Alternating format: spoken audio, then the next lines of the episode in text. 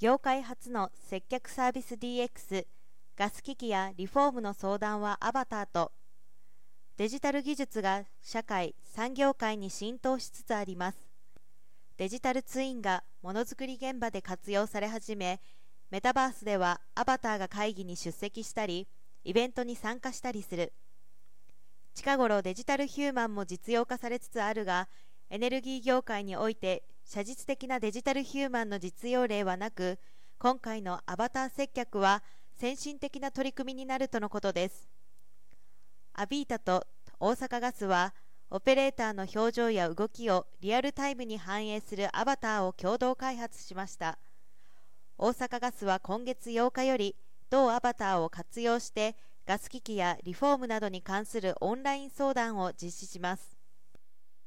顧客の心理的負担の軽減につながりより気軽に楽しみながらコミュニケーションをしてもらいます。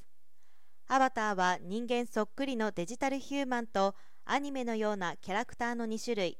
後者は PC のみ。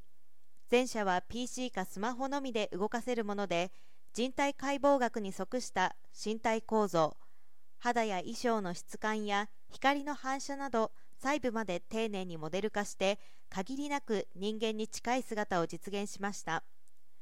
デジタルヒューマンのリアルタイム動作にはモーションキャプチャシステムなど高価な機材を要していたが上記アバターは簡易的な仕組みでどこからでも簡単に表現力豊かに動かせます。